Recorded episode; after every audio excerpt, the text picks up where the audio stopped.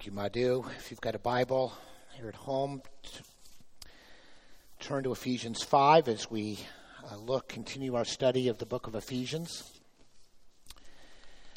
And again, as uh, Madhu has already read for us, uh, Paul is calling us to live out our new identity in Jesus Christ. In Ephesians 1 through and 3, he spells out who we are by the grace of God. We do nothing to get this new identity. We do nothing to perform for that identity. It's a gift of grace. And now that we've been given this new identity, Ephesians 4, 5, and 6 is calling us to live out of that new identity, to live more consistently with who we already are in Jesus Christ. Now, I realize it's, it's the week of Christmas, and I have to tell you, uh, I, I think Christmas is a hazardous time for preachers. I mean, the reality is that the culture typically overwhelms the true meaning of Christmas. Uh, I think it's strange, a little bit strange, that the way we celebrate the birth of our Savior, the one who laid his life out for us, is we spend more money on ourselves than in any other month of the year. And of course, when our culture is doing that, in some sense, you, you, you, will hear reports that our whole financial situation is somewhat dependent on how much money is spent in December. You realize that the culture has forgotten and lost touch with the real meaning of Christmas. Christmas is also can be a mixed bag for us, for a number of us at least. Christmas brings back different memories and emotions of difficult times, difficult family relationships in my extended family, uh, for a number of people in my extended family, Christmas was the time when the father of the family got inebriated, bought a whole bunch of presents. They opened them up on Christmas morning. It was an amazing array of presents, only to have to return them when he got sober the next week because he couldn't afford those presents. And so Christmas was a mixed bag. Christmas is a mixed bag in other ways. Um, I, you know, on a more humorous note, I have played the trumpet for the Messiah that has been performed here at Stonehill and in other places. And in other places, not necessarily Stonehill, I played so poorly on the trumpet, I almost ruined the Messiah, the Hallelujah chorus. That gives me a little PTSD sometimes when I think about that. This morning, I want to enfold Paul's text here into Christmas. In other words, if we truly understand Christmas, if we truly understand what God has done for us in coming to rescue us from our sin, if we truly understand what Christmas is all about, and in some sense Ephesians 1 through 3 describes what it's all about, it will change us dramatically and powerfully. So, what I want to do this morning is look at three realities of the true Christmas. That we would understand that true reality of what Christmas is and what it does to us, so that we will live markedly different lives in light of the blessings of Christmas. Let's look at the first reality. The first reality is this Christmas ought to remind us of our new identity in Jesus Christ. That's why Christ came. Look at verses 1 and 2 as Paul outlines the new identity that we have, even as he calls us to live out that new identity.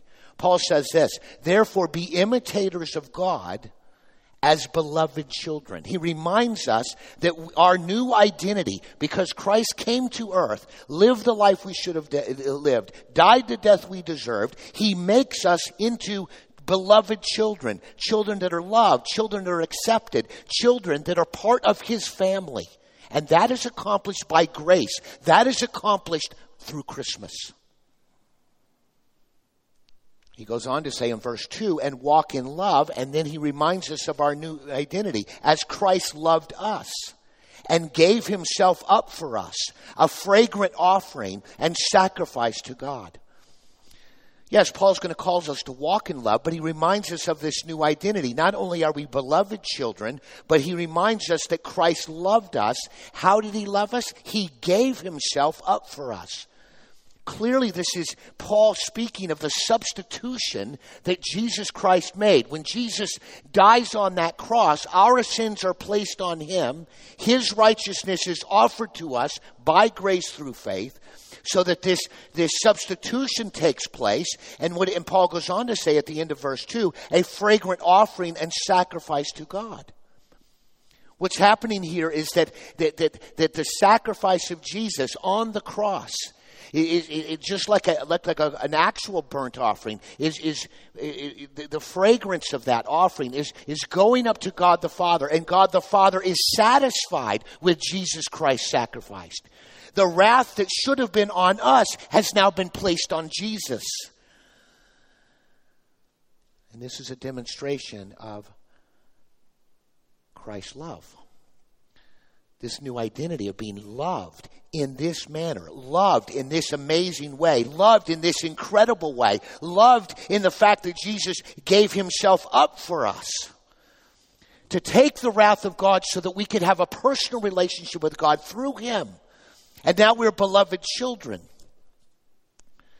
And it's only out of the new identity that we have because of Christmas that then Paul calls us to action. He says, be imitators of God. He says, walk in love. Why? Because you're a new person. You're different. You're changed. In other words, we have to look at our identity, uh, secured for us through what Christ did, given to us by grace, not what we do, not how we perform. And this grace, which gives us this new identity, is the foundation to live a new life. I think one of our struggles with living out of our new identity is we've forgotten who that who we really are in Christ. We've got our eyes on all, all a bunch of other things that are now forming us in, in, in, in the world's identity or on our own vision of what our identity should be, rather than basing our identity completely on what Jesus Christ did for us starting at Christmas. Remember as a young child, I, I, I, mean, I was, I was a believer in Jesus Christ at the time, but Christmas for me was not about my identity in Christ, if I'm honest. It was about what presents that I got. And I, I remembered one year we were in Oklahoma City visiting my grandparents, all kinds of presents, and I got the beginnings of a coin collection.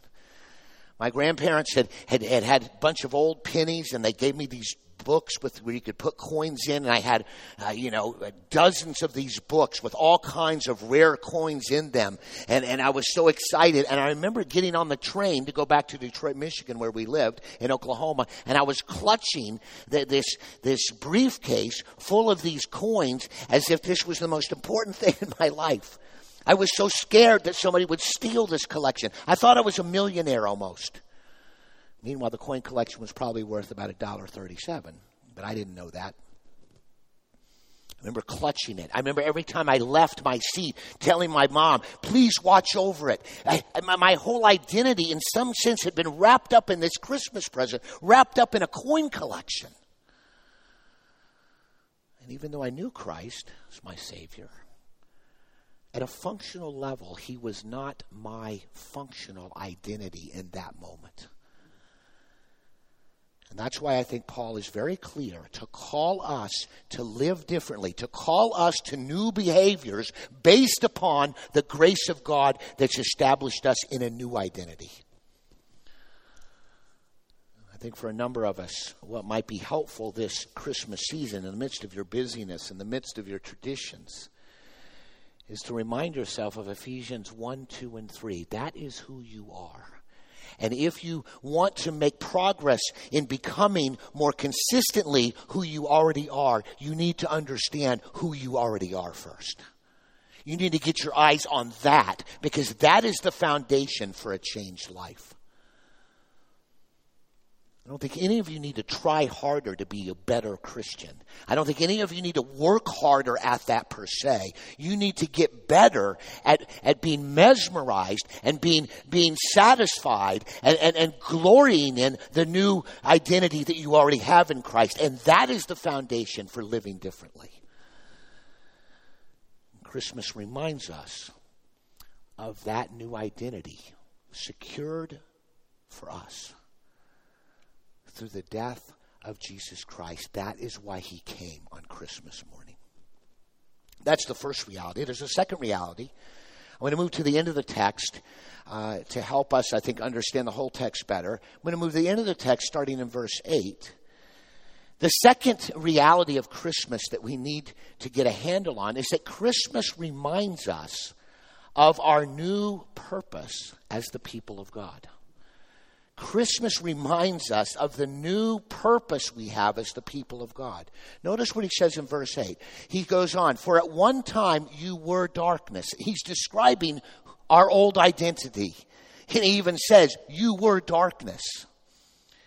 But then Paul goes on to say, But now you are light in the Lord. In other words, he's again appealing to this new identity. But I think he's looking not just at our individual identity, he's looking at the broader corporate identity.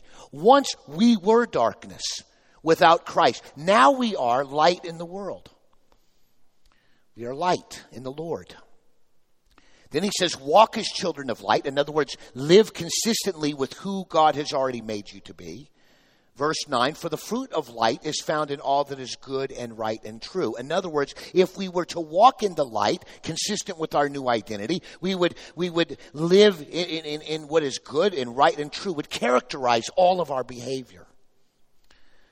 Verse 10 try to discern what is pleasing to the Lord because we are uh, the light, because we are in the light of the Lord, because of what He's done for us at Christmas and in His death. We need to discern what is pleasing to the Lord so that we can walk more consistently in that light. In verse 11, he says, Take no part in the unfruitful works of darkness, but instead expose them. And this is starting to remind us that we have a new purpose as the people of God. We're not to live like the, like our old identity. We're not to live like the, the, the, way the world lives, the way our culture lives. We're to walk in the light. We're to live differently in light of our new identity. But part of living in that new identity means that we expose the darkness of the world in which we used to walk. There's a sense in which, as the people of God walk more consistently in His light, we, we shine a light on the futility of our old life and the futility of the life that others are living who don't know Christ yet. But it's not just exposing the darkness. Paul wants there to be more because this is our new purpose. He says, no, Take no part in the unfruitful works of darkness, verse 11, but instead expose them. For it is shameful even to speak of the things that they do in secret. Then in verse 13, he begins to expand, not just exposing the darkness, but doing more. He says, But when anything is exposed by the light, it becomes visible for anything that becomes visible is light. In other words, as we expose the darkness in the world, as we live more consistently with this new identity as children of the light, as those who have been beloved children, as those who are, have been loved by God who gave himself for us, and we begin to shine a light on our old life and a light on the culture that is in darkness, those things become visible. When anything is exposed by the light, it becomes visible. We bring light to the world. And then he goes on to quote from the Old Testament, um, a, a, phrase from the Old Testament from anything that becomes visible is light. Therefore, it says, Awake, O sleeper, and arise from the dead, and Christ will shine on you. And I think this quote is referring to the reality that as believers in Jesus Christ, living out of our new identity, exposing the darkness of our old life and the darkness of the world, we are become a visible manifestation of the beauty of Christ and can bring other people to be attracted by the light as we live out of that light, to draw themselves in to become followers of Jesus Christ. And of course, this is what Paul talked about in Ephesians 2 and Ephesians 3. The very purpose of the universe is to, for Christ to bring redemption to the world, to, to bring the world back under his authority through the people of God, through the church of Jesus Christ. The redemption plan of God happens in here, and as we live more consistently with who we are, we are living out the purpose we have of showing the world what Christ is all about, what his love is all about how they can live differently by the power of God's grace and see people come to faith as they see the body of Christ living out more consistently the light and love that should characterize us in our walk together as believers in the church.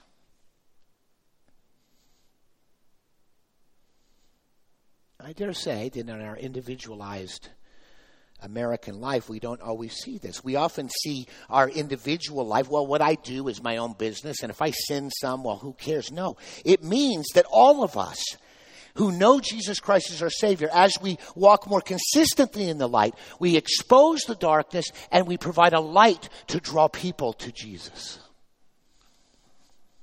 Conversely, when we fail to deal in our own lives with the sin that still besets us at times, when we fail to deal with that appropriately as God's people, the light we give off is less clear, less bright, becomes more inconsistent. Paul quotes text from the Old Testament in Romans 3, talks about uh, in Romans 2, actually, uh, it, it, it, talks about the name of God is blasphemed among the Gentiles because of you, speaking of Israel, God's people. When they weren't following the Lord, when they weren't walking in light of their being redeemed as the people of God, they, the name of God was blasphemed among the Gentiles because of their failures. And it's the same with the church of Jesus Christ.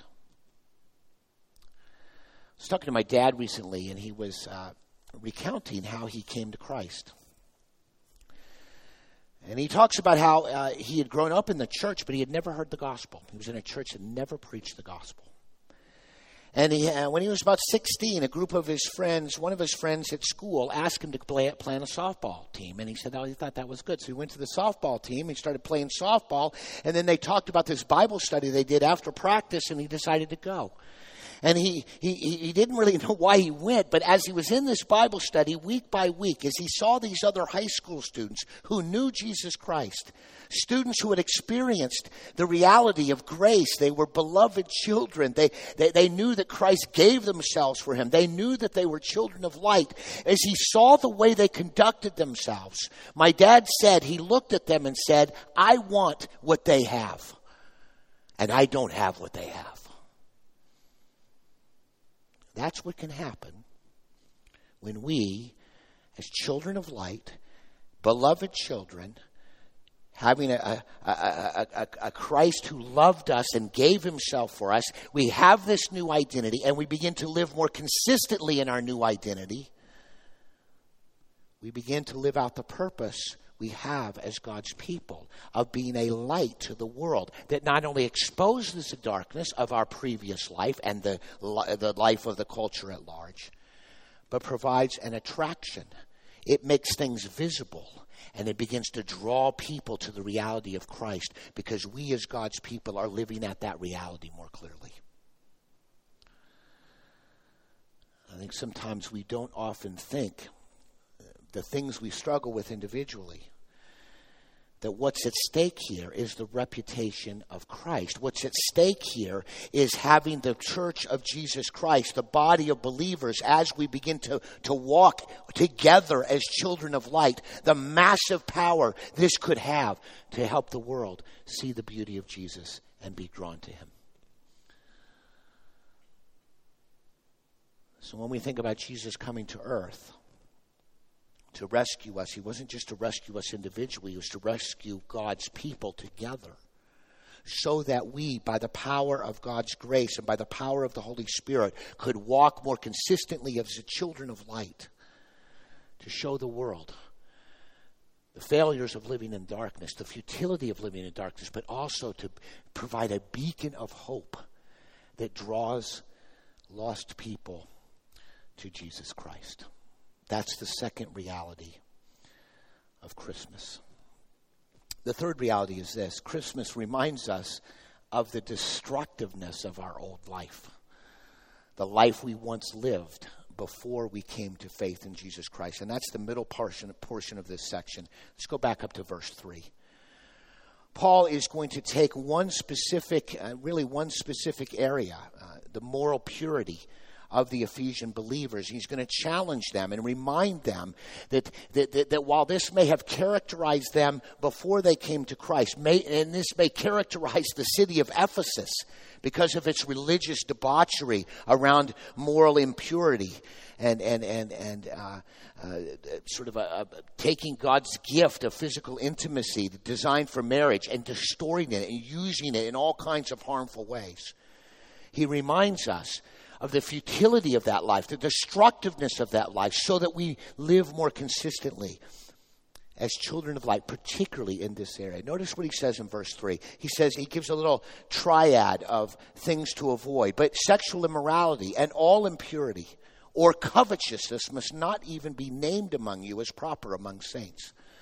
Paul knows that the city of Ephesus, because it had the uh, temple of Artemis, the temple of Diana in the middle of Ephesus, knew that it was a debauched place. Their whole religion was revolved around uh, sexual exploitation, sexual promiscuity of all kinds.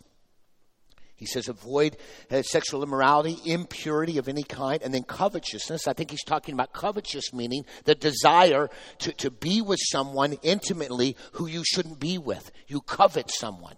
It's like the 10th commandment. You don't covet your, your things that your neighbor has or your neighbor's wife. He then goes on to say not simply the behaviors here, whether that's in our thoughts, impure thoughts, or when that's in impure activities, but he even talks about how we speak about God's gift of intimacy. Verse 4 Let there be no filthiness, nor foolish talk, nor crude joking which are out of place, but instead let there be thanksgiving. He is, is reminding the Ephesian believers that in their old life, in the sexually exploitive city that they lived in, it was typical to have impure thoughts. It was typical to have immoral behavior, but it was also typical to degrade the gift of intimacy that God had given to us through our speech, through coarse joking, double entendre, foolish talk, crude joking, filthiness in what we say. of course, I don't think it's any different in our culture. We may not have temples devoted to this, but we have websites and we have apps and we have a culture that denigrates this gift of intimacy that God has given to a man and woman in a marriage together.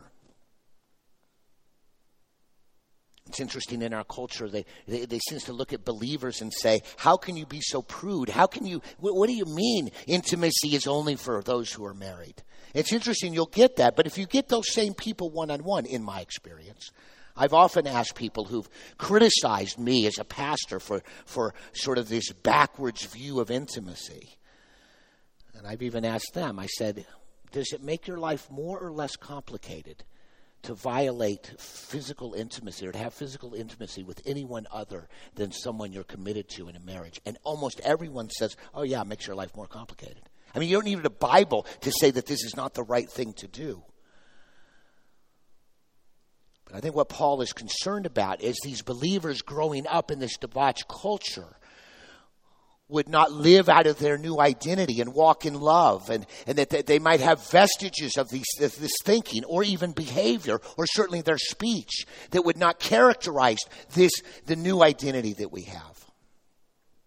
It's interesting that Paul says in verse 5, you may be sure of this, that, there, uh, I mean, sorry, sorry, verse 4, let there be no filthiness, foolish talk, nor crude joking which are out of place, but instead let there be thanksgiving. Paul is saying what we ought to be characterized as people of God is not prudish, but we ought to be rejoicing in the gift of intimacy that God has given us and rejoice in that intimacy given to us in the right context, which is marriage.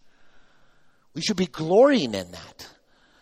And speaking of the glory of this good gift and thanksgiving, but not in the debased, debauched, degrading of that great gift that God has given us. And Paul, goes on to say in verse 5 For you may be sure of this, that everyone who is sexually immoral or impure or is covetous, that is idolatry, has no inheritance in the kingdom of Christ and God. Now, I, I don't think what he's saying is that if any believer uh, says something filthy or says something, a, a, coarse joke, or, or thinks or does something immoral, by definition, he's lost his salvation. Of course not. Salvation is by grace. But I think what Paul is reminding us is that when we were trapped by sin, when we were dead in our trespasses and sins, when we were not redeemed, we, we were trapped by our immorality and we had no share in the inheritance at all. But now that we have been delivered from this place of slavery to sin and have been given freedom in Christ, we've been given this new inheritance, we need to live consistently with the new inheritance that's been given to us. And Paul reminds us in verse 6 let no one deceive you with empty words, for because of these things the wrath of God comes upon the sons of disobedience. Paul is reminding them it's precisely because of these kinds of sins and misuse of the intimacy gift that God gave married couples when you misuse it, when you degrade it verbally or in your thinking or in what you do. You're living inconsistently with being those who have an inheritance, who have been redeemed. And Paul's reminding them it's precisely because of these sins that you once walked into that the wrath of God was on you. But now that the wrath of God has been taken from you by Jesus, now that you have been given a new inheritance, how can you go back and live the way you once did, given your new identity? The new person that you have been made to be by grace. And so he says, therefore, do not associate with them. Do not participate with the culture that debases the good gifts that God has given us. And go back to the way you once were because you are now completely and utterly different.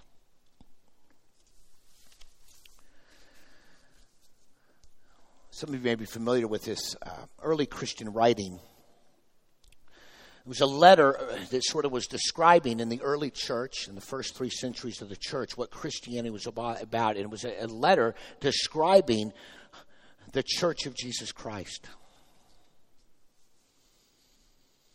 And here's what it said uh, this observer. We don't know who actually wrote the letter. We know who the addressee was, but we don't know who wrote it. But this is what they said about the early Christians.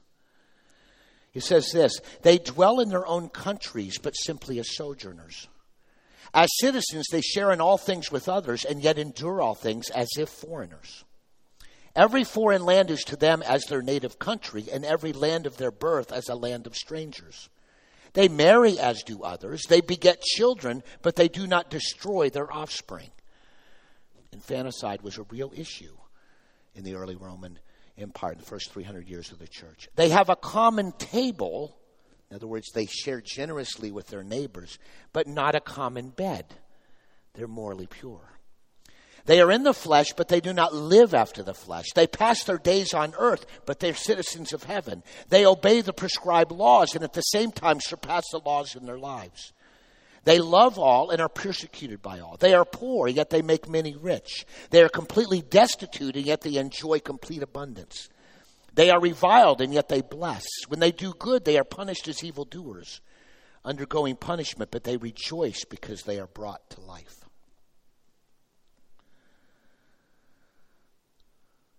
This means for us. And when we think of Christmas, Jesus Christ coming to die, who, who loved us, He calls us beloved children, He rescues us from sin, He gives us a new identity. We have this incredible purpose in the church to live out the light more consistently so we expose and bring others to the light. But it also means when we think about Christmas and Jesus coming to earth, we realize that Jesus Christ came to save us from our old life. He came to rescue us from our old life. He came to rescue us from sexual immorality, impurity, covetousness, foolish talk, filthiness, crude joking.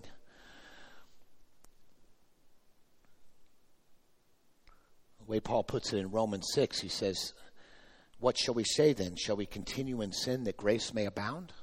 By no means how can we who died to sin still live in it? There's a sense in which Christmas ought to remind us of the destructiveness of our old life and what it took God to rescue us from our old life. And when we find ourselves being pulled back into that old life, we need to reorient ourselves to our new identity, reorient ourselves to the purpose of the church, to bring light to the world, to repent, and to live consistently with the new person we are, not to be pulled back to the old life we once lived. These are the three realities of Christmas.